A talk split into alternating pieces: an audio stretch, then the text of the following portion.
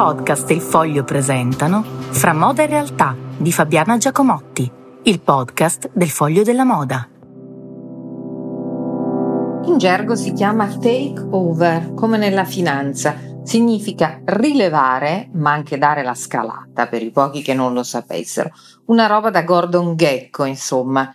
Nella moda da qualche anno a questa parte il takeover non è solo economico-finanziario ma anche di stile di stile estivo. Vi parlo da Santa Margherita dove per qualche giorno sono più o meno a riposarmi. Ecco, eh, il takeover della moda d'estate è la spiaggia griffata.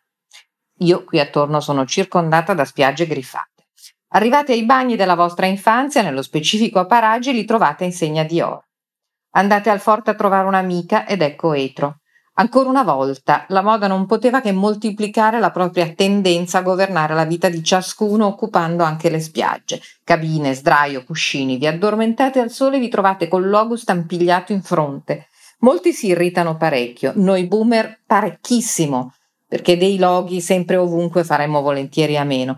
Però un sacco di gente invece apprezza, i giovani poi tantissimo, anzi lo trovano rassicurante svelando dunque ancora una volta la naturale predisposizione umana a rassicurarsi sotto le insegne del marchio, della persona forte, dell'uomo forte, del marchio forte, trovando conferme e conforto nel feticcio. Comunque, vabbè, non ve la faccio troppo lunga perché vorrei darvi la noticina di costume del giorno e non imporvi il piccolo saggio, breve saggio di antropologia. Comunque, i fatti sono incontrovertibili e ci dicono che i gonfiabili co- Copperton di un tempo adesso sono stati elegantemente stampati paisley e le cabine dei musicarelli anni 60 si sono rivestite di film plastificati toile de jouy.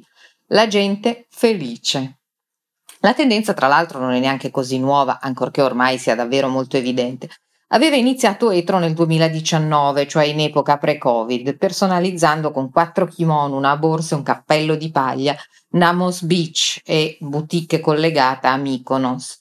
Nonostante la storia di Emilio Pucci, partito con due stanzucce bordo piscina alla canzone del mare di Capri, avrebbe dovuto insegnarci qualcosa, e molti di noi siano cresciuti fra il covo di nord-est di Santa, che è il modo in cui so, viene definita Santa Margherita dai milanesi, e la boutique del Raya di Panarea, indossando i calzoncini batik di Miriam fino all'esaurimento della tela, io pensavo, ma anche molti di noi pensavamo, sarebbe stata una moda passeggera, una di quelle idee di marketing divertenti per le quali va noto appunto il direttore comunicazione e marketing dietro Carlo Mengucci. Naturalmente mi sbagliavo.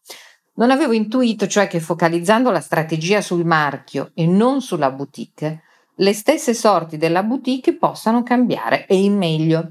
Infatti quest'anno la Etro Beach, che ormai è diventato un format e celebra la stampa lanciata sul metaverso Liquid Paisley con un calendario di eventi speciali, eh, ha inaugurato appunto questi lanci a Capri, poi è passata a Dubai, adesso Forte dei Marmi, Forte Village Resort, quindi Sardegna, Pesaro, Palermo, Milano Marittima, Monaco, eh, anzi Monaco, Monte Carlo, Mykonos, Ibiza, Nicosia e Izmir, fino all'ultima tappa con al Mandarin Hotel di Bodrum.